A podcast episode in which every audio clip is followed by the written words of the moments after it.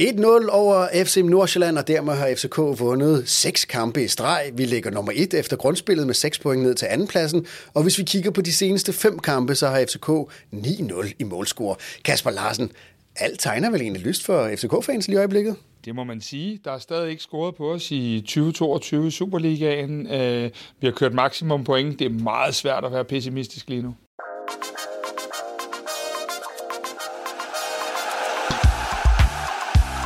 Du lytter til Kvartibolt, en podcast om hele byens hold for alle, der elsker FCK. Værter er Kasper Havgård og Kasper Larsen. Og dermed velkommen til Kvartibold, hvor vi runder grundspillet i Superligaen af med en analyse af kampen mod FC Nordsjælland. Hvad lærte vi af den kamp? Hvordan ser FCK chancer ud i slutspillet? Og hvad er vores idealopstilling, nu når vi kigger frem mod resten af sæsonen? Og til allersidst, så tager vi også et nostalgisk blik på nogle af de legendariske hårhunde i FC Københavns historie. Den her udsendelse den bliver bragt i samarbejde med 3. Det samarbejde øh, gør det muligt for os at lave masser af kvalitetsindhold om FC København. Så husk at støtte dem, der støtter os næste gang, du skal skifte teleselskab. Og drømmer du om at komme ud og rejse igen, så kan du blive ekstra rejseklar med 3 Like Home, hvor du kan bruge mobilen i 73 lande, uden at det koster ekstra. Lige nu får du første måned gratis, øh, hvilket gælder alle, som ikke er allerede er kunder hos 3. Vi har indsat et link øh, til tilbuddet i vores shownoter til dem, der lytter til podcasten, og øh, der ligger også et link nedenunder videoen, hvis man kigger med på YouTube. I dag skal vi analysere kampen, og øh, vi starter hos dig, Henrik Tustrup. Du er jo øh, manden, der normalt kigger på data, og øh, hvis vi skal kigge på den her kamp ud fra et datasynspunkt, hvad var det så for en øh, kamp mod Nordsjælland? Jamen, øh, det blev en kamp, hvor boldbesiddelsen og flest afleveringer, det var øh, til øh, FC Nordsjællands favør. Øh, men det blev ikke tæt i forhold til afslutninger, hvor FCK altså har 23 afslutninger. Det er hele 17 flere afslutninger end Nordsjælland. Øh, af de 23 afslutninger, der har FCK syv på mål, og Nordsjælland de er ikke af, øh, noteret for en eneste afslutning øh, på mål i hele kampen. Øh, de mange afslutninger de kommer også til udtryk i størrelsen på XG. Den hedder hele 2,3 til FC København mod 0,25 eller 0,3 til Nordsjælland. FCK de har mange chancer. De har hele, sto- hele fire store chancer. Øh, og Babacar han har blandt andet en stor chance på 0,3 xg i det 13. minut. Øh, så allerede der kunne, kunne FCK faktisk have brændt sig på, på øh, eller havde en stor sandsynlighed for at bringe sig på 2-0.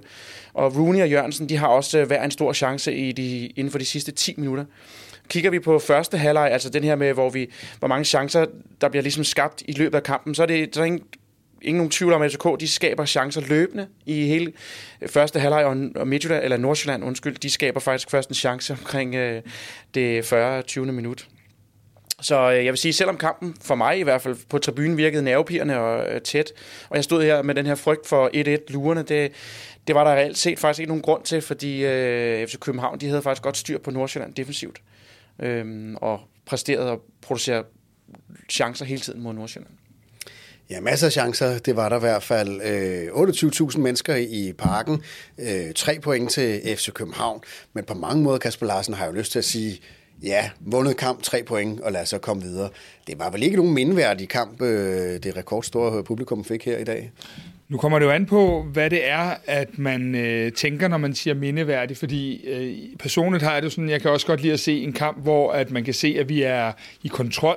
Det er jo noget af det, som, som, som mange af kritikerne af det nye FC København har snakket om. Og der må man bare sige, at vi er i fuld kontrol, som Henrik jo også øh, fortæller omkring i dataen. Så er vi i kontrol, og vi, øh, vi skaber chancer øh, jævnt igennem hele kampen. Så, øh, så det, er jo, det er jo kun fordi, at man er fan at man, øh, at man ikke øh, hvad hedder det, kan man sige, øh, har ro før til sidst, og fordi vi synes, vi har set kampen før øh, i, i, i flere gange i efteråret. Så en, en, en øh, fin indsats, uden at, øh, at det sådan kom op på de høje klinger på nogen måde. Og øh, med til analysere kampen, analysere kampen har vi også øh, Oliver Tolsted Marker, og øh, vi hørte jo Henrik sige, at der var en øh, XG til Køben, øh, FC København på, på 2,3. Så der var jo masser af chancer. Øh, det virkede øh, som et hold, der måske har brug for en lille smule øh, øh, skudtræning, eller, eller i hvert fald træne øh, effektiviteten af den, af den sidste del af, af spillet. Ja, man kan sige, det er jo det, der oftest afgør, om det er en stor mulighed. Altså, hvordan du afslutter. Øhm, og så er det, har vi mange lige før næsten, hvor vi kommer op i, i deres felt, og vi måske lige mangler den sidste kvalitet, den sidste koncentration og den sidste rigtige aflevering, før vi skaber en, en 100% chance mere. Og Kasper, så var det jo kampen, hvor vi langt om længe fik øh, Amu at se. Han var købt ind i, i vinterpausen øh, med stor spænding på, hvad det er for en spiller, øh, vi venter at se. Hvad, hvad, var det, hvad tog du med fra den kamp, efter vi så ligesom Amu øh, starte ind? Altså, først og fremmest tager jeg med, at Amu bliver matchvinder. Det er, jo, det er jo det, fodbold handler om. Det er at, at lave flere mål end de andre, og, og det går Amu jo ind og bidrager med i dag. Når det er sagt, så, så virkede vores øh, unge mand også en lille smule benåret øh, i forhold til, at øh, han havde nogle få gode aktioner, men havde også flere gange faktisk lidt af det, Oliver taler om, hvor at den sidste beslutning, han skulle træffe, øh, der vurderede han måske ikke helt rigtigt i, i alle facetter af, af spillet. Der var nogle af vores øh, omstillingsmuligheder, der kunne have blevet endnu større, hvis det var. Så, så en kamp på det jævne og, øh, for Amu, men, men matchvinder, og jeg tror, tror, det er en, en rigtig glad Amu, der, øh, der møder op til træning i morgen. Og Oliver, øh, ja, vi har set frem i spænding til, til, til at, at møde Amu, øh, netop med det skudsmål, han fik med, da han blev købt ind i vinterpausen, øh, hvor FCK var ude og sige, at det var manden, som de kiggede på, og det var ham, de allerhelst ville have, og det var der, de lagde al deres koncentration. Nu er der jo gået noget tid før, før vi fik øh, lov at se ham. Øh, var, var du begejstret for at se ham, og kan du se nogle af de kvaliteter, der har gjort, at han var et, øh, et højt target i FCK's transfervindue her? Jeg kan godt se potentialet. Der er stadig noget taktisk, som som ikke helt er på plads. Og jeg tror også, at en kamp mod FC Nordsjælland er den rigtige at have ham med i. Øh, han har også spillet noget U19 øh, mod, og øh, reserveholdskamp mod FC Nordsjælland. Og de spiller jo på samme måde, både U19 og deres reservehold. Så, så jeg tror egentlig, at, at det er en kamp, hvor man tør at starte med ham inden, fordi han har spillet mod dem øh, førhen for, for ikke så lang tid siden. Øh, potentialet er der, men, men det er klart... Øh, han, han mangler lige den sidste finisher, han mangler stadig noget, noget taktisk, som, som skal, skal på plads. Men der er jo ingen tvivl om, et, et mål at blive matchvinder herinde i parken foran øh, 28.000 mennesker, det er jo noget, der, der giver selvtillid til, til den unge mand. Og Kasper, hvis vi skal prøve at lave en fremskrivning lidt og sige, nu var det hans første kamp, han var ikke helt i kamptræningen, da han kom, men har arbejdet en del med at, at også få ham ind øh, taktisk på, på det hold, vi spiller nu. Hvad tror du, på baggrund af det, du har set i dag, og på baggrund af det, du har set tidligere, hvordan han spillede i den, i, den svenske liga, hvad er det for nogle kvaliteter, vi kommer til at se for ham, og hvad kan han bidrage med på FC Københavns hold? Ja, hvis, vi, altså, hvis vi lige forholder os til den korte bane, og det er jo ligesom det, vi kigger på lige nu, det er de 10 kampe, der er igen, øh, så, så tror jeg, at, at, at Amu oftest vil, vil komme til at spille som indskifter. Øh, han har helt sikkert nogle taktiske ting. Vi kan også se flere gange i dag, at, at Kevin Dix er, er henne og, og forklarer ham, hvor han skal løbe hen, og hvor han skal spille bolden hen, osv. Så, videre. så jeg er ret sikker på, at, at Amu er en mand til fremtiden, men først på den anden side af sommerferien, tror jeg, at vi får den Amu at se, som, som vi havde håbet på. Og jeg synes også, at i dag viser, hvorfor det er, at, øh, at en spiller som, som Rooney øh, står foran, fordi Rooney er, er noget bedre i, i relationerne, end, end Amu er. Men altså, det er jo tydeligt at se, at det, øh, hvorfor vi har hentet ham. Det er jo en, en spiller, som har nogle topkvaliteter, som øh, bliver sindssygt spændende, når vi får lagt nogle af de ting, som Oliver og jeg påpeger på. Når man lige står på, på stadion her, og man, man ser ham så umiddelbart, så tænker jeg ikke, her er en klassisk professionel fodboldspiller. Altså, han er jo virkelig lille, altså ekstremt lav. Øh, han ser også sådan lidt, øh, lidt tung ud i det, og han, han går på sådan en lidt underlig måde. Og man siger, altså øh, er han, øh, hvordan er han som fodboldspiller i forhold til, hvordan han ser ud, når man lige ser ham altså? Oh, men altså, der er jo mange fodboldspillere, der, der, der, der har øh, sådan skæve ting. Øh, vi har også måske den, den bedste af dem alle sammen i vores klub, Rasmus Falk, som, som jo altid har fået et smil på, på læben frem øh, på grund af løbestil osv. Jeg synes, at, øh, at, at Amu, at en af de ting, der overraskede mig, var, at jeg, jeg, havde, jeg havde troet, at jeg ville se, at han, at han virkede hurtigere øh, der tror jeg stadigvæk, at den der, øh, de der, det der efterspil på, at han ikke kom og var i 100% form, øh, at gøre noget, fordi den hurtighed, øh, nu havde vi jo hørt Jesper Jansson op fra Hammerby, som tidligere har været herinde, fortælle, at, at han havde et antrit, der var, der var øh, hurtigere end Kamaldin der, der var nok et stykke at gå på endnu i det antrit, men, men øh, pakken er rigtig spændende, og du kan jo se rent teknisk, når han begynder at få mere selvtillid, og når han begynder at ture mere, øh, så får vi noget, noget rigtig lækkert og uforudsigeligt. Det er jo netop det, jeg synes måske, han mere er. Og den uforudsigelighed skal vi heller ikke kvæle ham i taktiske bånd omkring. Øhm, så derfor er jeg enig med Oliver, det var en perfekt kamp at, at sende ham øh, i spil mod Nordsjælland, hvor at, at, øh, at der var lidt plads til ham. I hvert fald spændende øh, spiller. Øh, det var dejligt at få ham at se, og så var det jo fantastisk øh, start også jo at komme ind og score et mål forholdsvis tidligt. Øh, vi håber, at det øh, giver masser af succes øh, og dermed grobund for, for en god viderefærd i, i FC København. Men Kasper, efter kampen var du jo øh, nede i mixzone og lige at snakke blandt andet med, med Rasmus Falk. Lad os lige prøve at høre, hvad, hvad han siger. Hvad er det, I skal lægge på offensivt nu? Hvor er det, I kan lægge på? Øhm, ja, jeg synes, vi skal... Jeg synes, der er nogle gange i dag, hvor jeg synes, vi skal være bedre til at spille chancen større. Øh, det synes jeg egentlig, vi har været rigtig, rigtig gode til, men det synes jeg i dag, der synes jeg, vi kan spille chancerne større. Øhm, øh, samtidig så er det jo også lidt... Øh, kan sige beslutningerne på, og det hænger lidt sammen med det. Øh, hvornår vi skal holde fast i den, hvornår vi skal angribe. Øh, det synes jeg måske, vi manglede lidt, lidt procenter i dag også. Øh, så det er en af de ting, hvor at, at min fornemmelse inde på banen siger, at, øh, at ah, der mangler lige et par procenter. Og så en anden ting, det er uden bold, men det er jo, det er jo presset. Det har jo... Øh, det er, jo, det er jo en stor ting at gøre med, hvor boldbesiddende man kan være, hvor hurtigt man erobrer igen, og der, øh, der øh, det, det arbejder vi med, og det er noget, jeg synes, vi stadig er, kan blive bedre til. Eller det, det er noget, vi skal blive bedre til, i mine øjne. Ja, Rasmus Falk, han var med igen. Øh, han var jo stærkt savnet i vores seneste kamp mod øh, PSV. Øh, hvad er det for et FCK med uden Rasmus Falk? Hvad, hvad er FCK så? I, hvad er det for nogle forskellige, to forskellige hold? Jamen, vi er langt bedre på bolden med Rasmus Falk. Vi er langt bedre i det opbyggende spil, og vi har mere ro på kuglen, når, når vi har med.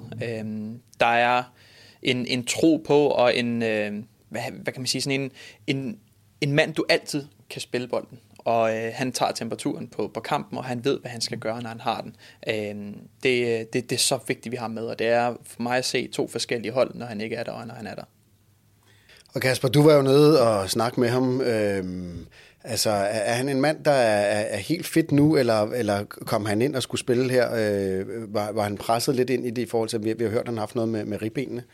Rasmus Falk var rigtig, rigtig glad for, at der kom landskampspause nu. Det havde været en rigtig, rigtig hård kamp for ham at komme igennem, øh, og på, på ingen måde smertefri.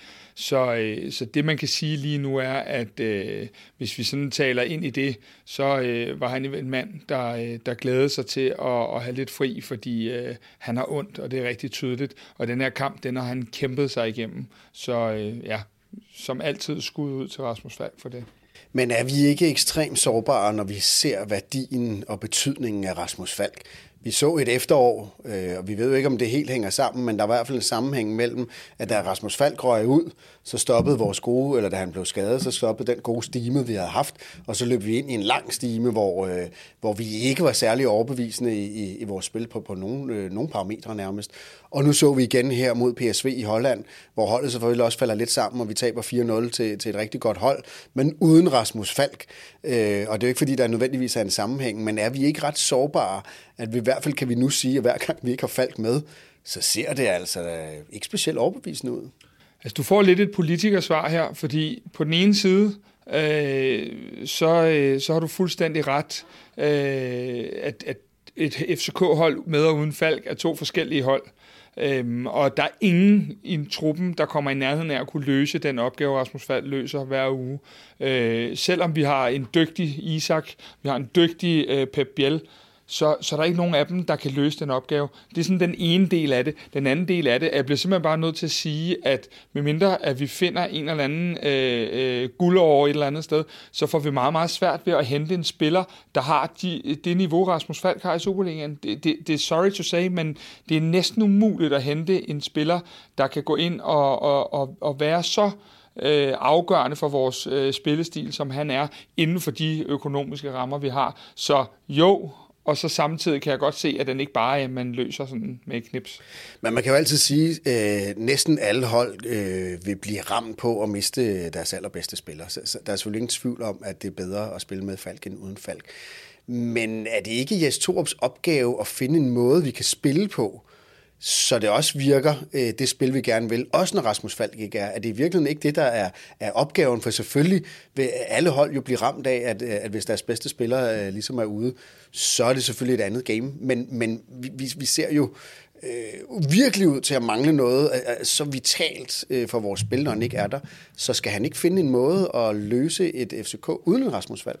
Jo, og det synes jeg faktisk også, han har haft gjort. Øh, jeg synes jo, vi har haft øh, fin fint held med os øh, til tider at, at, at bringe to sekser med, med, med Lerager og, og Stage. Nu var Lerager så ude i dag, men, men jeg synes jo i efteråret, at vi også så gode takter, hvor at, at vi, vi spillede 4-2-3-1 med, med Lerager og Stage dernede, og så Pep Biel lidt længere fremme. Så, så jeg synes, han har fundet den, men den kommer aldrig til at være på kan man sige, på niveau med, med, med det, når vi har Rasmus Falk med. Sådan, sådan er det.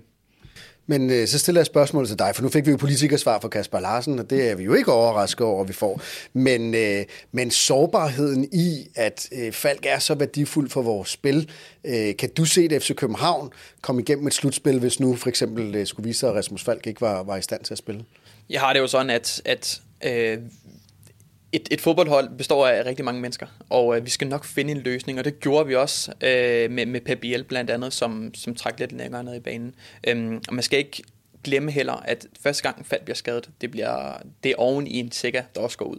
Altså det er vores øh, to bedste spillere i mine øjne, som, som er væk på samme tid. Og det skaber selvfølgelig noget uro, og der skal man finde frem til, hvad er det, der så fungerer.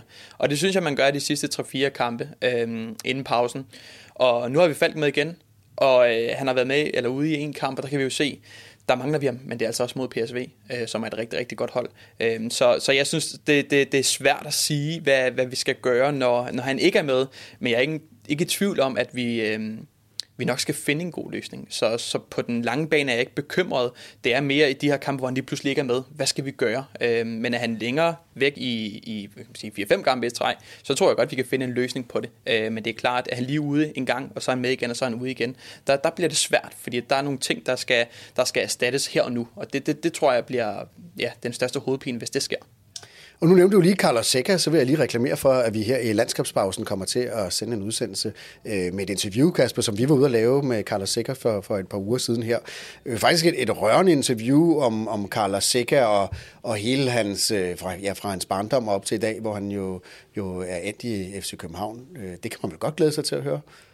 Øh, hvis man ikke skulle glæde sig til det, så ved jeg snart ikke, hvad man skulle glæde sig til. Øh, vi, uden at, at røbe noget af, af interviewet, så kan man sige, at øh, både vi to og, og Sækker, øh, der var pollensæsonen kommet lidt for tidligt i gang i hvert fald, fordi øh, det var svært ikke at have en lille smule våde øjne, når man, når man hører Sækkers livshistorie, så den kan I godt glæde jer til. Ja, det er tre voksne mænd, der faktisk sad med, med, med, meget, meget våde øjne, øh, fordi det er en rørende historie, og så er sikkert et, et fuldstændig fantastisk menneske. Jeg vil sige, efter vi gik derfra, ikke, øh, så havde man bare fornemmelsen, at, det, at, at Sika var, var, er bare sådan helt, helt ind i bunden et, et virkelig godt, varmt og lojalt menneske. Jamen, jeg, jeg tror egentlig, du sagde det meget godt, da vi satte os ud i bilen. Øh, hvad hedder det? Ham gad vi godt at være ven med. Altså, ja. det, var, det var den fornemmelse, man havde i hvert fald. Instinktivt så tænkte man, at det her var virkelig en god fyr, og, og, og, og, og sådan en fyr kunne man godt tænke sig at være ven med. En ven, man godt gad have. Nå, men øh, det er jo i hvert fald en, en teaser til, øh, hvad, hvad man kan vente her, nu når der er landskabspause. Hvis man får en lille smule FCK-abstinenser, så øh, smider vi en udsendelse ud med et portræt af, af Seca. Nå, Kasper, du var jo også nede øh, i mixzone efter kampen og snakkede med Jes Torp, og lad os lige prøve at høre, øh, hvad han sagde om kampen.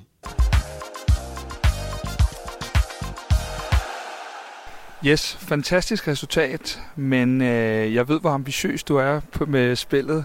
Den sidste tredjedel manglede en lille smule på den tekniske del i dag. Øh, ja, både og. Øh, jeg ser jo faktisk, at vi skaber er det 4, 3, 4, 100% chancer alene med målmanden. Det vil, være, man kunne forvente i en Superliga-kamp. Øh, så på den vis er jeg jo meget godt tilfreds. Jeg synes at vi har optrækt til mange flere muligheder, og der vil jeg så give dig ret i, der, der mangler lige den sidste. Vi skal også huske, at vi, øh, vi skifter en 5-6 mand i forhold til seneste øh, startopstilling. Vi giver en masse af vores unge, uprøvede spillere chancen igen. Elias får den første starter og bliver man of the match. Så på den måde er vi jo godt klar over, at der også er nogle, nogle relationer, der mangler, men altså, vi har fuld kontrol. De har jo ikke et skud på mål, øh, så på den måde øh, er ved... Nej, det ved jeg ikke. Vi har jo fantastisk øh, tro på egen evne. Det er femte kamp i streg, vi spiller clean sheet. Det giver jo en tro på, at øh, modstanderhold må gerne have bolden. Vi ved, at vi kan forsvare godt, og når vi kommer op i den anden ende, jamen, så kan vi score mål. I dag vil vi gerne have scoret flere og skabt flere chancer, men, men altså, vi har fuld kontrol og, og rigtig glade for sejren. Det er, det er fem i streg. Prøv at høre, det, uh, det er vi meget glade ved. Os, der har set meget U19-bold, er jo ikke så overrasket over Elias Jelerts øh, præstation, men kan du ikke selv lige prøve at sætte et på ord på? Jo, men en ting er jo, at det er hans første start. Noget andet er, at han spiller til, til venstre. Han har højre ben, og plejer at spille højre bak. Øh, jeg var meget imponeret, øh, men det er jo det, vi har set i dagligdagen, og, og senest på 19, hvor han også har gjort det rigtig godt. Og det er, jo, det er jo kommet for at blive, at vi giver vores unge mennesker chancen, og er ikke bange for at give den heller fra start. Og, og Elias går ind og, og, og tager den i dag, og, og spiller en fantastisk kamp, så det var godt at se. Ja, Kasper, øhm, Cheftræneren lyder som om, at han øh, har været helt rolig hele vejen igennem. Det er måske bare også fans, øh, der, der, der var bange for, når vi nu ikke førte med mere end 1-0, at det kan kunne gå galt til sidst, øh, og det, det lignede det også. Øhm, der er jo to aspekter af det, som, som du snakker med Astrup om her, som vi, vi bliver nødt til at angribe. Der er det defensive, som du selv, eller hvad hedder det offensive, som du selv spørger til. Øh, vi kriger masser af chancer, men vi får ikke rigtig puttet den ind. Øh, og så er der selvfølgelig det defensive øh, clean sheet. Øh, men lad os prøve at skille det lidt ad, og lad os prøve at starte med det offensive. Øhm, vi hørte jo for Henrik, at der var et expected goal på, på 2,3. Vi scorer kun et enkelt. Vi kommer egentlig frem til rigtig mange chancer, men vi er ikke særlig øh, skarpe for en mål. Øh, du stillede selv spørgsmålet, om han var glad for det, der foregik helt fremme på banen. Øh, hvad, hvordan, hvad var det, du så FC København spille øh, i den offensive del af det? Jamen, jeg synes jo, øh, øh at, at Oliver, vi var også inde på det sammen før. Det der med, at vi... Øh, vi har så mange muligheder for at spille nogle chancer større, og det er dem, vi forsømmer, fordi så fører vi jo væsentligt større allerede efter første halvleg, og kan sætte os med popcorn og cola i anden halvleg, stille og roligt. Men, men vi har mange beslutninger. Øh, øh, både øh, Amu og Mukairo og Babacar har en masse beslutninger, hvor man bare tænker lidt mere teknisk øh, færdigheder i de situationer, og lidt mere coolness øh, omkring bolden. Jamen, så havde vi jo simpelthen kunne spille Nordsjælland tønden øh, et hav af gange i første halvleg. Og der synes jeg, der manglede, øh, der manglede vi lidt. Nu, når man hører vores udsendelse, så ved man godt jo, at jo bedre det går, jo mere kritiske bliver vi, og jo dårligere det går, så, så, så passer vi på drengene. Og der synes jeg godt, at vi, at vi, øh, at vi kan lægge på i den fase øh, helt til, til, til slut. Øh, det må jeg bare sige. Og Oliver, vi har, jeg tror nærmest, vi har været inde på det i hver eneste udsendelse, vi har lavet her i løbet af, af forårssæsonen, og det er, hvem er det, der skal spille nier. Øh, vi har set, at han har vekslet det mellem Babacar og Nikolaj Jørgensen. I dag var det Babacar, som, som startede inden, og så Nikolaj Jørgensen, der kom ind. Ingen af dem øh, scorede. Øh, det problem er vel stadig fuldstændig intakt. Hvem er det, der skal spille derop? Øh, ja, det øh, problem er stadig intakt, og jeg synes, det bliver større og større, øh, jo længere tid der går. Og det, det begynder at blive sådan lidt, øh, lidt bekymrende, at der ikke er nogen, hvor man tænker, okay, du tager to-tre kampe i streg, hvor du virkelig leverer godt. Øhm, så, så ja, det er bekymrende. Lige nu, så, så synes jeg, at Nikolaj Jørgensen er foran Babacar. Øhm, om, om det er ham, der skal spille, det er jeg egentlig lidt i tvivl om. Jeg, jeg har en anden ting i, øh, i hovedet, og det kan vi eventuelt vende, øh, vende lidt senere, eller det ved jeg, vi kommer ind på. Men hvad er det, der gør, at Nikolaj Jørgensen lige lægger det øh, foran Babacar i, i forhold til, hvordan du ser, hvem man burde øh, satse på fra start? Jeg, jeg synes, der er noget relationsspil, der, der trods alt er bedre, øhm, og så synes jeg også, at han er bedre til at holde på bolden. Øhm, så, så det er egentlig det. Det er ikke særlig meget, der skiller dem ad, men øh, det og så... Det, lidt i det arbejdsmæssige øh, i forhold til presspil og løb tilbage og sådan ting. Øh, det, øh, der synes jeg, Nikolaj Jørgensen ligger foran. Man kan i hvert fald se, når Nikolaj Jørgensen kommer ind, øh, du kan se ivrigheden, du kan se, han vil, du kan se, han kæmper, men, men udefra set virker han både en lille smule tung, når man ser på ham, og, og han er heller ikke helt skarp, når han så endelig får bolden og skal aflevere den videre, så, virker det lidt tilfældigt en, en, en gang imellem. Er det bare fordi, at han, han ikke har spillet mange kampe i, i, i meget lang tid? Ja, ja, det tror jeg. Det, det spiller helt sikkert ind. Men øhm, han er også en stor, han er også en stor mand, og han har mistet noget fart. Vi skal passe på med ikke at sammenligne ham fra før vi havde ham. Øhm, så, så det, øh, ja, det, det kan du godt have ret i. Men han har i hvert fald ivrigheden, og det, det må man jo rose ham fra. Men, men du sagde også, før vi gik i gang her med øh, øh en, en, en kommentar omkring Babacar, at du føler ligesom, han en gang imellem, når han ikke lige kommer frem til det, han ligesom slår lidt op i banen og, og ser opgivende ud. Jamen, jeg, jeg nævnte efter første kamp, at jeg, jeg synes, der er øh, lidt attitude, som, som skal, skal forbedres. Og i dag, der øh, er der to konkrete situationer, hvor han øh, ikke får bolden, som man gerne vil have. Og så kigger han væk, og så fortsætter spillet egentlig bag ham. Og Og der, øh, hvis, han, hvis han bare reagerer på en ordentlig måde i forhold til, at han ikke får bolden første gang, hvis han reagerer på det på en positiv måde og løber ind i feltet, så kan han altså øh, få to rigtig gode muligheder. Og det, øh, det glipper han, fordi han reagerer, som han gør, og det, det skal han fjerne i sit spil. Jeg er med på, at han er angriber, han vil gerne have bolden, han vil gerne lave mål, men man bliver også nødt til at arbejde for holdet.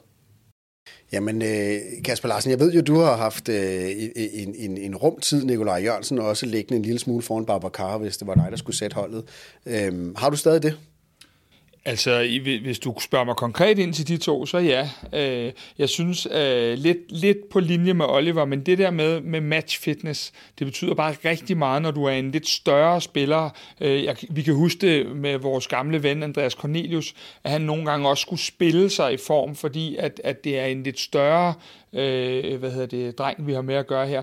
Øh, det vi skal huske er, at øh, det er et stykke tid siden, at Nico har spillet, og inden da var det jo også, inden han kom til klubben, et stykke tid siden. Så det flow har han ikke fået rigtigt.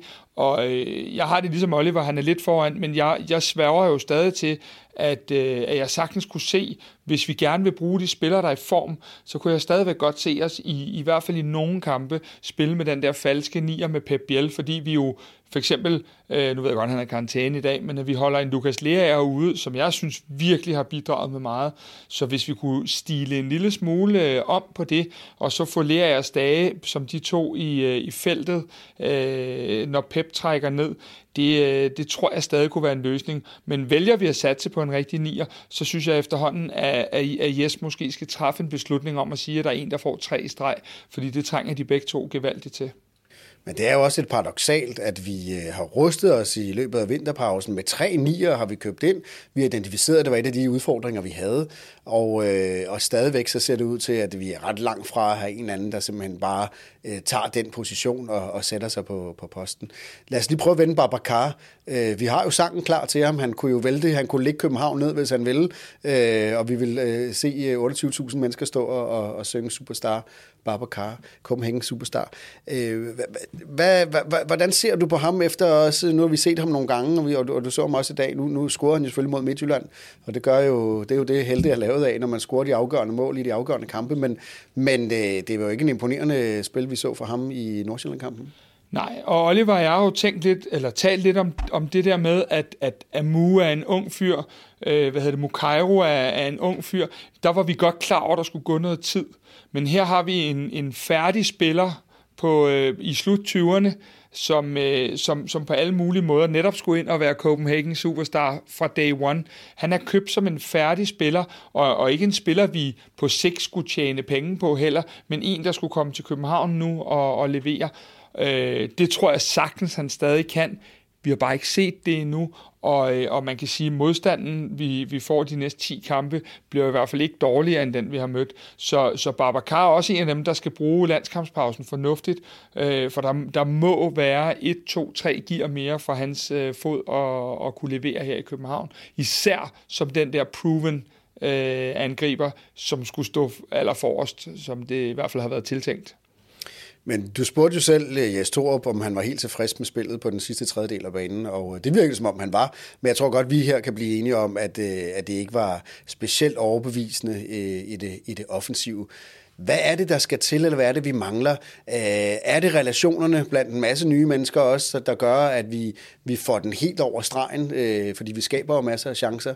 Er det, fordi vi skal tilbage på træningsbanerne og simpelthen have noget skudtræning eller noget træfsikkerhed ind i, i den måde, vi træner på? Øh, eller er det, fordi vi mangler øh, den rette mand med den rette selvtillid, der, der bare begynder at banke dem ind? Hvor er det, hvad er det for et arbejde, der ligger foran jeres Torp i forhold til at få øh, et ordentligt offensiv indsats? Jamen altså, nu, nu har vi jo set øh, andre kampe, hvor det har fungeret, men jeg tror, at det begynder at handle lidt om, at øh, jeg er jo meget enig i det der med, at vi har en bred trup, og det er super godt, men jeg tror, det handler lidt om nu, at vi, vi så småt her begynder at bruge landskampspausen på at finde ud af, hvem er de fire forreste, vi gerne vil spille med. Øh, hvor er det, nu, nu har vi haft Europakampe, det har vi ikke mere, så nu er der den der ene kamp om ugen, vi skal ud og spille, og der kunne jeg rigtig, rigtig godt tænke mig, at, øh, at vi fandt ud af, er det Mukairo, eller er det Børing? Er det Rooney, eller er det Amu? Er det Jørgensen eller Babacar? Eller som vi også har talt om, måske Pep. Så vi, fordi det er tydeligt, at der er nogle ting på den sidste tredjedel, hvor det handler om relationer, relationer, relationer. Og dem får man jo selvfølgelig ved at træne, men man får dem også, når man står i de pressede kampsituationer. Så, så øh, at begynde at lægge sig en lille smule mere fast på, øh, hvor det er, øh, det har han en mulighed for nu, fordi vi er rød Conference League. Men det kan måske også være os fans, der er måske lidt for utålmodige, fordi man, man kan sige, at der er jo rigtig mange nye, og det tager tid, og øh, hvis vi husker tilbage på en døje, som, som kom ind i FC København, han var jo i hvert fald et halvt år, før vi overhovedet så noget, der, der mindede om kvalitet for ham, så, så, så er der stadig en mulighed for, at man kan sige, at, at nogle af de spillere, der er kommet ind, kan, kan, kan blive øh, kæmpe København-stjerner. 100 procent. Det vi giver lige nu, det er jo et øjebliksbillede, og det øjebliksbillede, der er nogle ting, der ikke fungerer helt optimalt, men vi har jo allerede nu set øh, to mål for Babacar øh, og en, en stærk fysik i, i målet i, i Herning for eksempel. Vi har jo set Mukairo øh, lægge bolden ned på for, for 40 meter, øh, og det gjorde han for også i dag.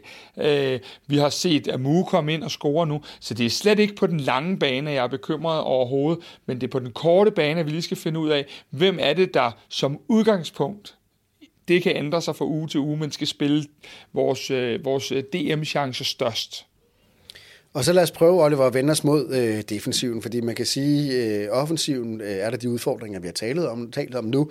Vi har alle sammen øh, troen og håbet på, at der er et kæmpe perspektiv i, i det. Men defensiven, det er jo en proven øh, success allerede, kan man sige. Forstået på den måde, at de seneste fem kampe har vi lukket 0 mål ind. Hvad er opskriften på det? Ja, det, det er et godt spørgsmål. Altså, det, det er meget, meget solidt altså, jeg, jeg er meget tryg, meget tryg med det her forsvar. Også at vi skifter ud på baksene, og det, det fungerer stadig. Øhm, det er jo også sådan, at, at når, når man øh, spiller i forsvaret, og man har to-tre kampe i streg, hvor man holder clean sheet, der skabes også noget tryghed. Og det, det er helt sikkert, det er noget, at jeg kan se, og det er også noget, jeg tror, at holdet kan mærke. Der er en tryghed og siger, okay, vi har styr på det her. Øhm, så, så det er selvfølgelig en ting, at når man, når man begynder at have nogle kampe i streg, hvor man holder clean sheet, det er jo selvfølgelig noget, der, der, øhm, hvad kan man sige, smitter af på, på hele holdet. Og så øh, havde vi jo Jelert øh, med fra start i dag, øh, godt nok i en modsat side af, hvad han plejer at spille. Øh, han blev man of the match, kåret af, af, af fansen i dag. Øh, hvorfor gjorde han det? Øhm, det er egentlig meget, meget, meget fortjent. Øh, det er der ingen tvivl om. Han var øh, man of the match, også i mine øjne. Øh, han er både god defensivt, og han er både god offensivt. Øh, han laver meget, meget få fejl. Jeg tror ikke rigtigt, at han laver nogle fejl. Og øh, han er solid øh, igen, der er den der tryghed, og det, øh, det er virkelig, virkelig rart at se for en, for en øh, så ung gut. Øh, vi har jo set rigtig meget U19, og øh, han har jo altid hvad kan man sige, været, været den bedste, eller en af de bedste på banen, og øh, være i øjenfaldende i forhold til den måde, han er på, og den måde, han agerer på banen. Så jeg er ikke i jeg er ikke overrasket, men alligevel, at han går ind og præsterer på den her måde, øh, især når han ikke har spillet så mange kampe på, på de her backs. Han har oftest kommet ind sådan, som noget kant og noget gardering, men, men her altså er det fra start, og han øh, leverer 100%. Det, det, det er virkelig imponerende. Altså, jeg kan godt vide, hvad det er på der i vandet nede, øh, når de drikker til de akademi, nede på akademiet, fordi man kan sige, sidste år så vi jo VK komme ind øh, som en ung, ung øh, bak, og som jo også spiller med ekstrem øh, selvtillid, ekstrem sikkerhed og, og selvfølgelig også rigtig stor kvalitet.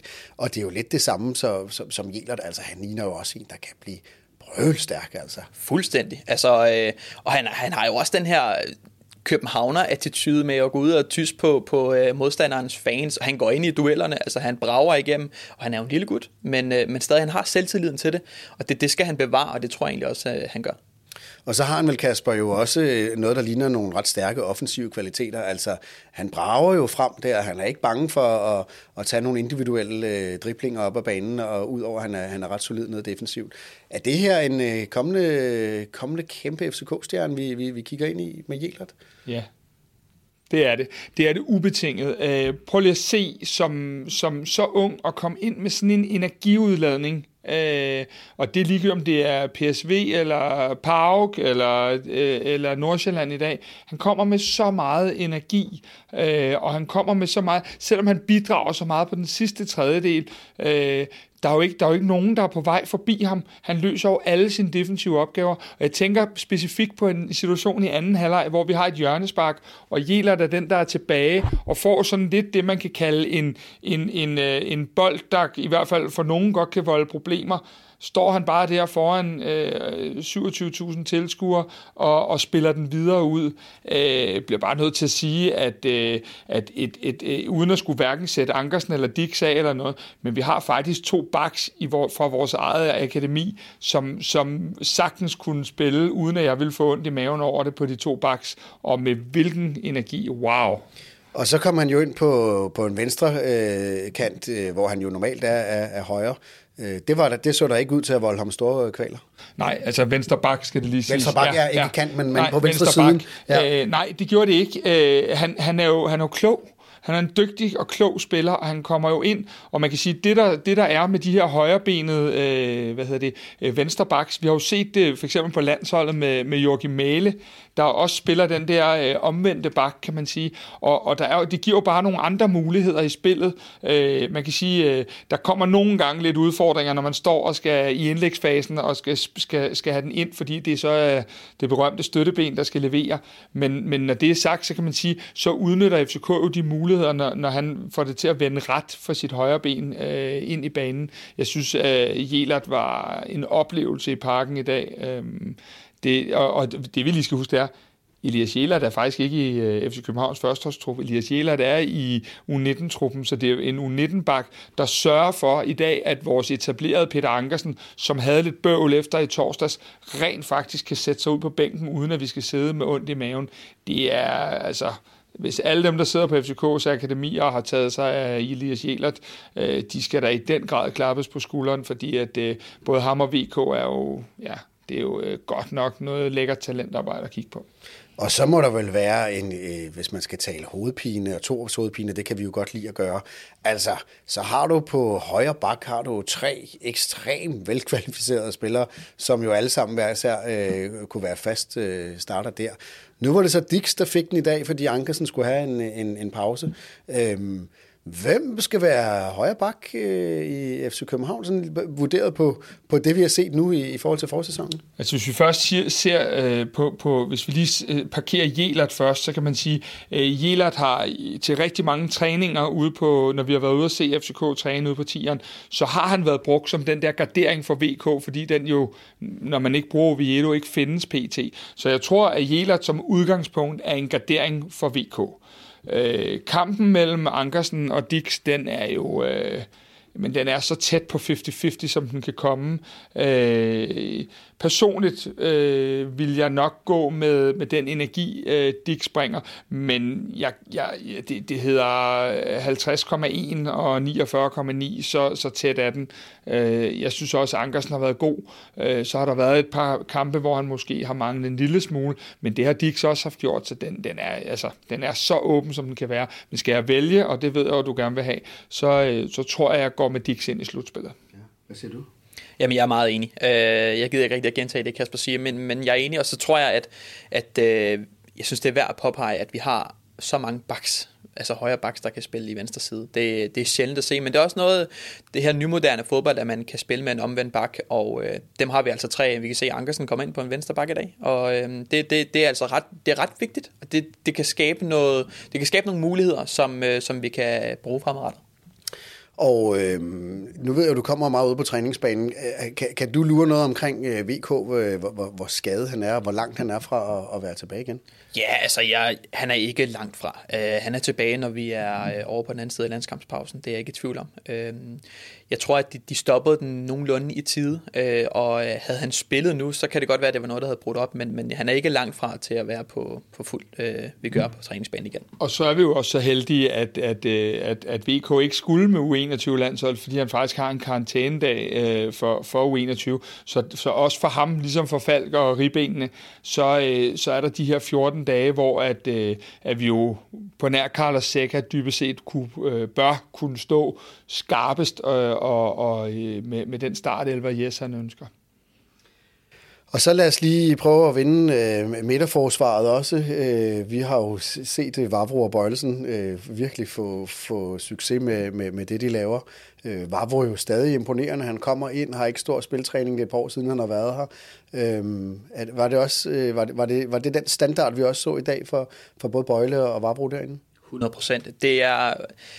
Bøjle er, er, er så vigtig, øh, og han er så sindssygt god, synes jeg. Øh, det ved jeg, vi alle tre synes. Men, men den måde, Vabro er kommet ind på, på holdet, det er meget imponerende. Det havde jeg altså ikke regnet med. Øh, det er med fuld overlæg med alt, hvad han gør. Meget sikker, sparker boldene væk, når de skal sparkes væk. Han vinder alt i hoved, øh, hovedstødsduellerne osv., og så, er han, øh, så har han noget fart. Altså, han, han er hurtig. Man kan se i dag, at øh, der er øh, ham Dinkra, som, som kommer ned i et løb, og der, der løber Vavro ham altså op, og det, det, øh, det, det er altså vigtigt at have nogle, øh, noget hurtighed også, især når Bøjle ikke er verdens hurtigste forsvar. Og du, jeg ved jo, du har Vavro ret, ret, ret højt på din øh, power, øh, ranking der. Hvad, Øh, var, var det også øh, det, du fik ud af kampen i dag? Jamen, jeg har lige skrevet på Twitter, han spiser op, og det er lige præcis det øh, konkrete tilfælde, Oliver han nævner.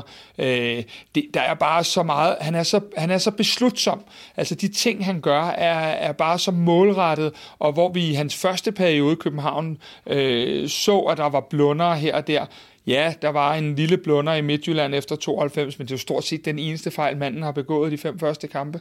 Så øh, det, man ser for Varvo, er kæmpe højt niveau, og, øh, og, og som jeg tror også Olli har været inde på i nogle af de andre udsendelser, øh, så er han altså bare med til, øh, sammen med tilskuerne, at, at løfte nogle ting herinde, ud over det spillemæssige. Så lige nu, der har han jo en energiudladning. Øh, vi skal huske på, at jeg tror, det var 10 minutter før tid, eller sådan noget den stil, der får han faktisk øh, øh, det, som vi, vi tit kalder et lille riv, øh, og, og alligevel så spiller han jo færdig, og gør sit arbejde færdig, og det, det er lige præcis det, vi har brug for, øh, og hans, hans samarbejde med Bøjle, fordi Vavro bliver aldrig den, der går på Copacabana og, og tager en træ med en badebold, øh, det kan Bøjle, men, men samarbejdet de to imellem, det er næsten det allervigtigste, der er, der, det består simpelthen af alt, det er hele pakken, du får med de to sammen. Ja, han er blevet meget mere velover, velovervejet ja. i forhold til, hvad han gør. Øhm, hvor man måske før i tiden kunne man være lidt nervøs for, okay, pas nu på. Her er det med fuld overlæg, og han ved, hvad han gør.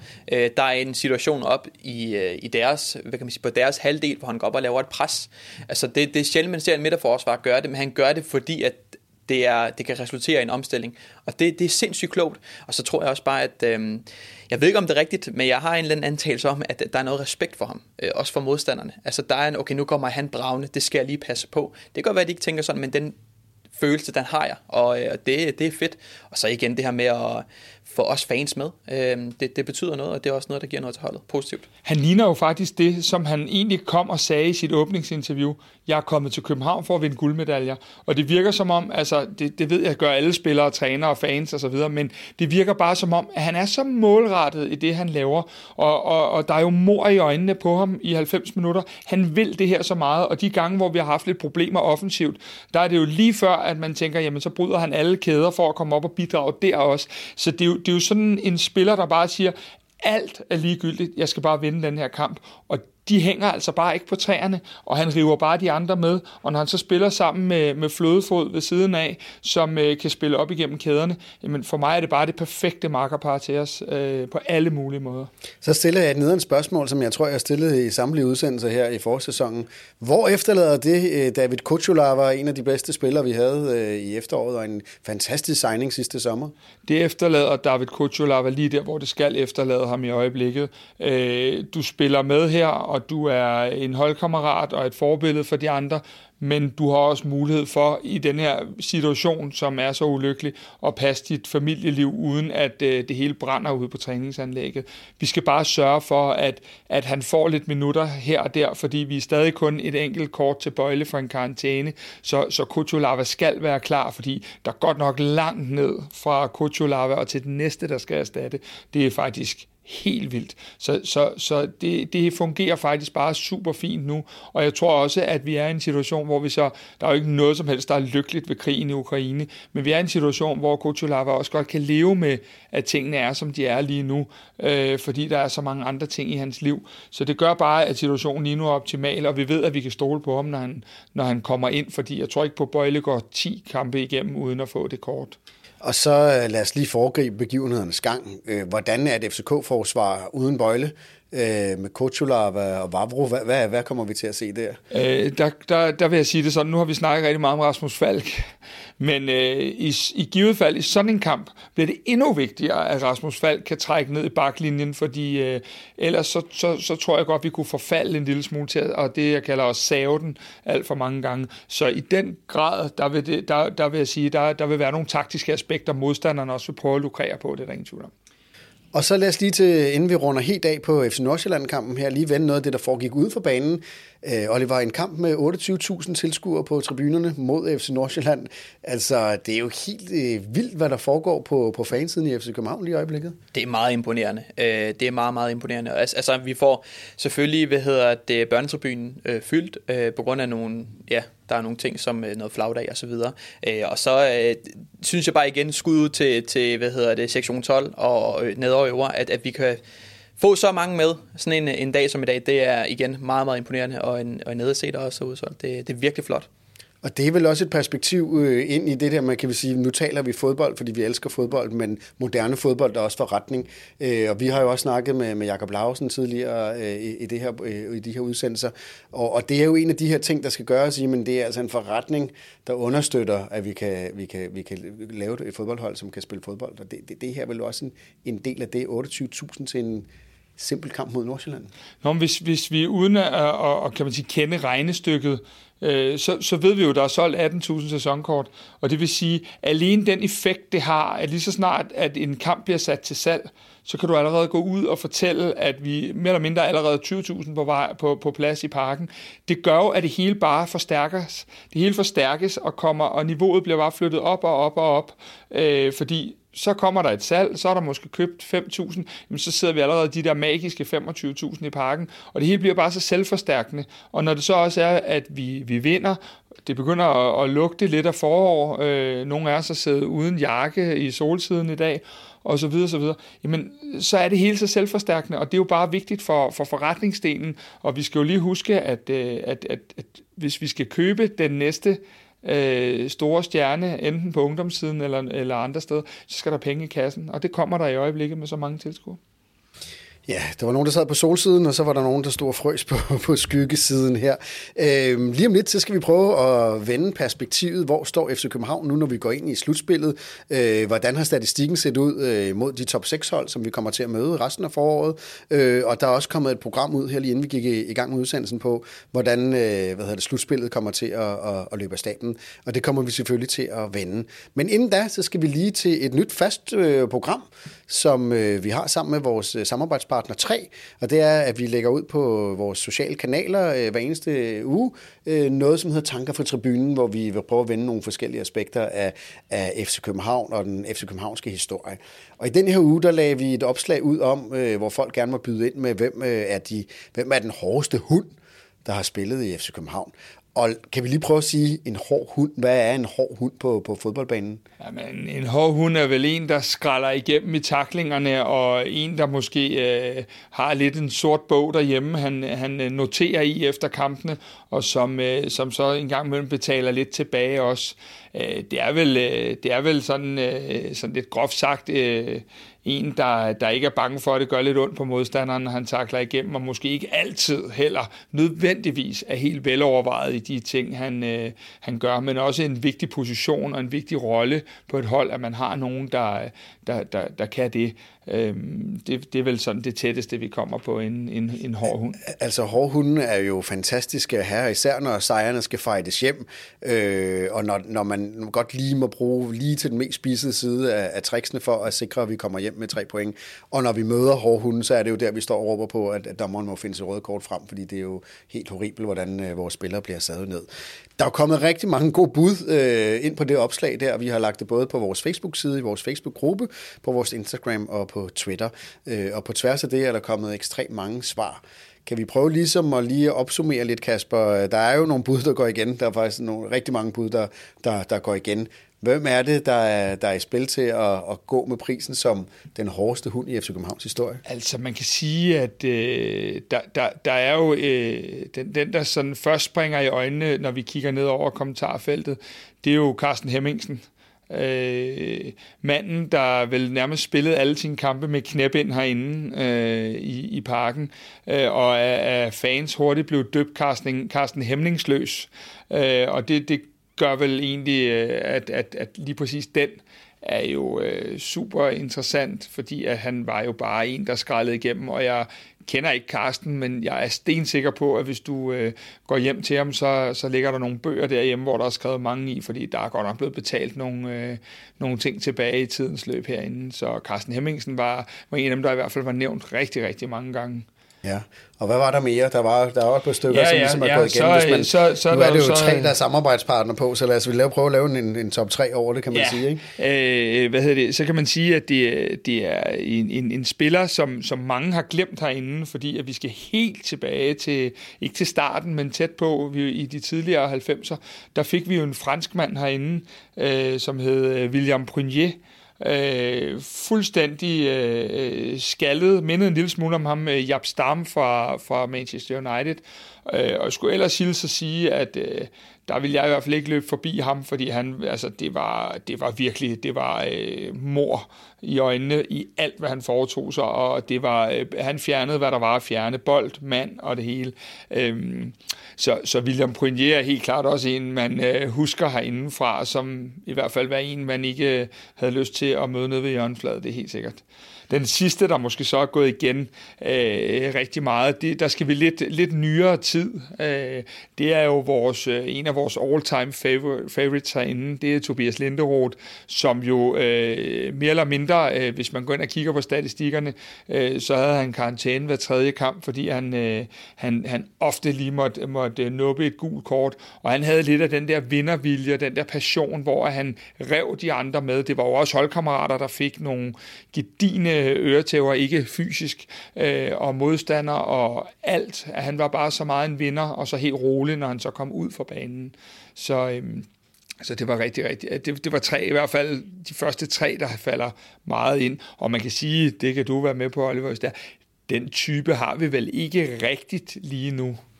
Nej, altså jeg tror, at for mit vedkommende, når øh, han engang ikke er her øh, altså i, i, i klubben længere, så, så vil jeg tænke tilbage på, på Dennis Vavro. Øh, fordi at, øh, det er altså også en mand, der et har noget vindermentalitet og kan gejle øh, hele stadion op. Og så øh, ved vi jo, at han er også en mand, der, der går til stålet. Og hvad siger du til de tre der? Øh, jeg ved, du har en, du gerne vil bringe til, til bordet også, øh, ud over de, øh, de tre, vi lige har nævnt her, som har gået igen i rigtig mange af de opslag, vi har på de sociale medier. Ja, altså jeg, jeg, kan, jeg kan også huske en, blandt andet Christian Poulsen, som også var en mand, som gik til den. Så så han, han, det er også en, jeg har tænkt på, når jeg har kigget på den her, de her tre stykker, som man skulle nævne. Men de andre, jeg, jeg, er jo, jeg er jo stadig lidt ung endnu, men Tobias Linderoth kan jeg, kan jeg bestemt godt huske. Han var også en, en, en fighter. Og Kasper, hvis du skulle øh, vælge en af de tre, som vi siger Prunier, øh, Linderoth eller, eller Hemningsløs, øh, hvis du skulle vælge en af dem, hvem vil du så gå med? Jamen, altså, hvis jeg skal gå med en af dem, øh, så, så tror jeg, jeg går med Carsten Hemmingsen, fordi øh, at, at han var her så længe, og, og det var ikke kun i, i den korte tid, hvor vi for eksempel havde William Prunier. Øh, Carsten Hemmingsen, det var, øh, det var over flere sæsoner, han øh, lavede det. Så, så jeg vil nok gå med, med Carsten Hemmingsen, men øh, alle tre, og også dem Oliver nævner, er i hvert fald nogen, man ikke ønskede at, at løbe for meget ind i, det er helt sikkert. Og så skal vi til det, som bliver jo sindssygt spændende resten af den her sæson. Vi har lige afsluttet et grundspil. Øh, jeg vil nærmest sige, på mirakuløs vis, så er FC København ret, øh, øh, ret overlegen i spidsen med 6 point ned til, til Midtjylland. Det havde jeg i hvert fald ikke troet i det, i det senere efterår. Der havde jeg nærmest mere bange for, at, at vi nærmest ikke havde noget at spille for efter, efter vinterpausen. Øh, og det gør jo, at vi bliver nødt til at kigge lidt ind på det slutspil, hvor står FC København. Øh, hvis man bare lige kigger på statistikken, øh, for hvordan vi har klaret os med de, mod de hold, som endte i top 6, så har vi fået et øh, pointsnit på 1,8 mod de hold. Øh, og det vil jo gøre, at vi vil lave øh, 18 point ud af, ud af de 30 mulige, som vil formentlig vil være nok til, at FC København bliver mestre. Det gør, det gør jo selvfølgelig også noget med, hvordan de andre hold de klarer sig. Hvis vi kigger på de andre hold, så har de også et pointgennemsnit på, øh, i Midtjylland på 1,8 mod de andre top 6 hold, og Brøndby ligger lidt højere med et pointgennemsnit på, på 2,0. Øh, Oliver, med statistikken i hvert fald, øh, hvordan ser du så på FC Københavns chancer i det slutspil, vi går ind med i nu? Ja, men der er ingen tvivl om, at vi er, øh, nu vil jeg gerne sige store favoritter, øh, fordi det er vi. Vi skal heller ikke helt glemme, at vi har øh, en, en måldifference på plus 15 i forhold til, øh, til den næste. Og øh, det er altså et ekstra point, fordi det bliver ikke hentet. Øh, så det er altså to kampe, som faktisk tre kampe, vi skal, vi skal miste point, hvor, at, hvor den nærmeste modstander vinder deres. Og det, det har jeg svært ved at se over 10 kampe, især når, øh, når vi har fem af dem på hjemmebane. Og hvad siger du, Kasper? Statistikken siger, at hvis vi fortsætter øh, mod top 6-holdene, som vi har gjort så far i år, ja, så vil vi få 18 point. Øh, vi er 6 point foran og har en rigtig god målscore. Er det nok til, at FC København sådan, øh, med rimelig stor sikkerhed kan blive danske mester? Jamen, jeg synes, der er, der er et punkt i det her, der, der slår alt andet, og det er det der med vores defensiv. Øh, man, man siger jo populistisk set, at defensiver vinder mesterskaber. Vi har lukket 0 mål ind i, øh, i 2022, øh, og, og selvfølgelig bliver det ikke ved med at holde igennem et mesterskabsslutspil, men, men jeg ser intet i sol, måne og stjerne på, at vi ikke kan angribe det her mesterskabsspil pragmatisk, og det vil sige, at vi har både mulighed for at lægge en, en ekstra mand ned på sekseren, hvis vi har brug for det i nogle kampe. Vi har mulighed for at gøre en bunke ting med, med den brede trup, vi har øh, i forhold til det formationsmæssige. Og derfor øh, har jeg det lidt sådan, jeg kan simpelthen ikke se os begynde at lukke tre og fire øh, mål ind i Superligaen i de kampe. Og som Oliver siger, der vil komme fem kampe, som vi vel med rette kan, kan forvente, måske kan blive udsolgt, næsten alle fem, med det, med det vi har i øjeblikket af tilskuere. Så, øh, så, så jeg ser meget positivt, øh, ja, som jeg har gjort hele tiden, på øh, vores chancer for at blive danske mester. Og med 6 points forspring og en rigtig god målscore, som jo nærmest reelt øh, giver 7 points forspring, så kan man i hvert fald bare sige, at vi kan tåle at tabe to ud af de 10 kampe, øh, selv hvis øh, vores konkurrenter vinder alle deres kampe, vil formentlig heller ikke er sandsynligt med det, vi har set både for, for FC øh, Midtjylland og Brøndby. Men det er jo også et slutspil, hvor vi skal møde to af de største konkurrenter to gange. Øh, hvis vi kigger på vores historik i den her sæson mod både FC Midtjylland og mod Brøndby, ja, så har vi vundet en, og vi har tabt en. Øhm, er der noget i, i det indbyrdes der, der har rykket sig i forhold til, at nu, nu, nu får vi altså fire øh, head-on-kampe mod, øh, mod de andre øh, top tre hold? Vi er dags dato en stærkere enhed, end vi var i efteråret. Vi har flere strenge at spille på. Vi har, som vi har været inde på, nu lige før det snart bliver et Rasmus Fald-tema, øh, vi har en Rasmus Fald tilbage. Øh, hvad hedder det? Jeg ser kun os blive bedre øh, fremadrettet, øh, når vi lige pludselig får sat både en defensiv og en offensiv kamp, øh, så bliver vi meget, meget svære at have med at gøre. Øh, og samtidig ser jeg, at der er nogle dygtige hold med i, i slutspillet, øh, som, som kan gøre ondt på hinanden. Så jeg tror, at, øh, at der skal måske ikke så mange point til, som man havde regnet med. For jeg tror godt, at både AB og Randers og, og Silkeborg kan, kan drille øh, det nuværende top 3. Og så må man sige, at øh, Brøndby får så en, en snitter i dag i Aalborg. Et OB-hold, der i forvejen var meget ramt. Og, og man kan sige, for vores stol, som håber det bedste for de hvide, så var det meget rart at se lige pludselig, at, øh, at, at de også øh, kom ned på jorden og fik øh, ja, 0 point og en udvisning. Og ja, Ja, det, det, det, umiddelbart synes jeg, det ser fornuftigt ud, og jeg ved godt, at Midtjylland bliver forstærket med drejer, men det fungerer jo heller ikke derovre de får, får jo et mål i dag i 95, og uden overhovedet at have set noget af kampen, så kan man sige, det hakker i hvert fald stadig derovre. Der virker vi bare som en enhed, og så skal man heller ikke tage fejl af, at når der er tre år, du ikke har vundet et mesterskab, når man ser dem på tieren, når vi ser dem hernede i mixzone og så videre, de er så sindssygt fokuseret på det mesterskab alle sammen. Det er det eneste, der er for øje, og når man trækker i samme retning, som de gør i øjeblikket, øh, så får man også marginalerne, som vi har talt om, og så, øh, så bliver vi sværere med at gøre. Vi optager jo lige her efter kampen mod øh, Nordsjælland, øh, men der er jo kommet et program ud, som vi lige nåede at øje lidt, inden vi øh, gik ind til den her øh, udsendelse. Og øh, Oliver, den siger i hvert fald, at vi skal jo møde Midtjylland og Brøndby hjemme øh, først, og dermed ude til sidst. Øh, er det godt eller skidt?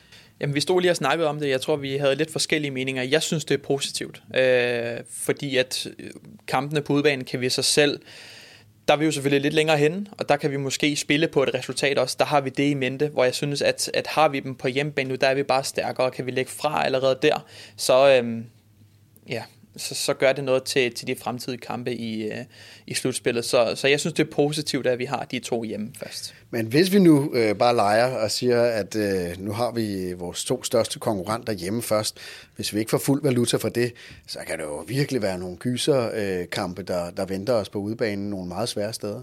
Ja, det er der jo, det er der jo ingen tvivl om, men det, det kan vi jo gisne om. Vi ved det jo ikke. Øh, så, så det er rigtig svært at svare på. Men jeg synes, at det, det er positivt, at øh, vi, vi starter med at have dem hjemme. Så må jeg stille det samme spørgsmål til dig, Kasper. Er det godt eller skidt, at vi øh, starter hjemme og slutter ude? Ja, men altså, Oliver er jo inde på det til allersidst, øh, forstået på den måde, at øh, det, det kan vise sig at være enormt godt, fordi vi har flow og momentum, øh, og vi er den af de tre hold, der har det bedste flow og momentum, så kan vi komme spurtende ind i, i, øh, i slutspillet og have efter første halvdel af slutspillet øh, det forspring måske vi har nu, jamen øh, så kan vi gå over og lukrere på det øh, og, og, og, og, og ja, parkere bussen lidt mere, end vi ville have gjort i, i Brøndby og i Herning, og stille os tilfredse med et point. Omvendt, så øh, er det jo også sådan, at øh, kommer vi ud med nogle dårlige resultater øh, på de to hjemmekampe, så kan vi komme under pres, og så har vi lige pludselig udekampe til sidst. Men min grundholdning er, at alle hold skal møde hinanden, og jeg er egentlig fuldstændig ligeglad, om det er ude hjemme, til siden eller til højre, eller bagud, eller hvad det er. Vi skal bare ud selv og spille det DM hjem, og længere er den ikke. Men det sidste slutspil, øh, vi spillede, der havde vi i, øh, i nogle af de aller sidste kampe, havde vi et fyldparken hjemme mod Brøndby, et fyldparken hjemme øh, mod Midtjylland, hvor vi både spillede godt, og vi fik øh, fuld valuta, og sluttede jo slutspillet sindssygt godt af. Så man kan sige, den historik, hvis man kunne tage den med sig, så har det i hvert fald tidligere været en, en, i hvert fald virket til at være en fordel for os, at vi, vi har kunne slutte hjemme. Øhm, men, men, men som du siger, vi skal jo møde alle. Så er der det her med, at øh, Brøndby og FCK øh, må man jo ikke have udbanetilskuer. Kommer det til at betyde noget? Altså, det gør det jo, fordi vi har fantastiske fans, øh, og der er en god fankultur i begge klubber for at have mange med, og TIFO og så videre. Øh, men, men når det så er sagt, så kan man sige, at det er jo ens vilkår igen for de to klubber. Øh, og jeg, jeg ser ikke, at det er en nøglefaktor, fordi øh, hvordan vi anvender og drejer det, så er det jo et, et hvidt hav herinde i parken, og et gult hav ude i Brøndby, når vi mødes. Øh, Øh, så, så, så selvom at, at man selvfølgelig kommer til at savne udefans, øh, så synes jeg mere, at det er ideen om, at de ikke er der, end at jeg er, sådan set er nervøs for, om, om spillerne kan præstere under øh, de vilkår. Der er i hvert fald rigtig meget at glæde sig over for at være FC København-fan. Vi tog tre point mod Nordsjælland. Øh, Brøndby tager point. Det var meget tæt på, at, øh, at FC Midtjylland øh, også havde tabt point. Det gjorde de desværre ikke.